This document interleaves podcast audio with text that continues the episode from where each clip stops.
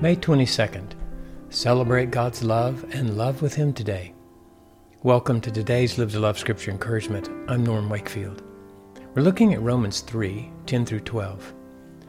We read, As it is written, There is none righteous, not even one. There's none who understands. There's none who seeks for God. All have turned aside. Together they've become useless. There's none who does good. There's not even one. Where was this written?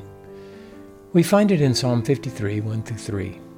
There we read this God has looked down from heaven upon the sons of men to see if there is anyone who understands, who seeks after God. Every one of them has turned aside. Together they've become corrupt. There's no one who does good, not even one. Psalm 53 is God's judgment of all of mankind as a result of one breach of God's law by our father Adam. Theologically, it's called the fall of man. Today, progressive theologians reject this narrative because they don't like the idea of sin. They don't like the idea of the fall because it places everyone under the power and curse of sin and makes us all answerable to God, who must be a righteous judge. He must note every act that falls short of his righteousness. These verses in Psalm 53 and Romans 3 inform us as to God's judgment regarding us all. In love, God has told us His judgment. The truth about us is that at one time, through one act, we all together, all of mankind, became useless or corrupt to God.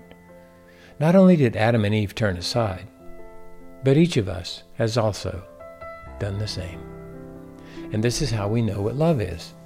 Paul told the Romans in chapter 5, verses 8 through 10, but God demonstrates his own love toward us in that while we were yet sinners, Christ died for us. Much more then, having now been justified by his blood, we shall be saved from the wrath of God through him. For if while we were enemies we were reconciled to God through the death of his Son, much more, having been reconciled, we shall be saved by his life. God could get nothing from us. We were useless. Yet he loved us because he is love. We who live to love with Jesus express his love because we know God and as sinners have experienced His love. Like God, we don't have to get anything from people. They may be useless to us, yet we love them because God is love, and we've been loved by Him. He has reconciled us through His death and lives in us to save us from our uselessness. So today, celebrate His life and love with Him. I hope you'll share this podcast with your friends and also visit our live to love with Jesus.com website.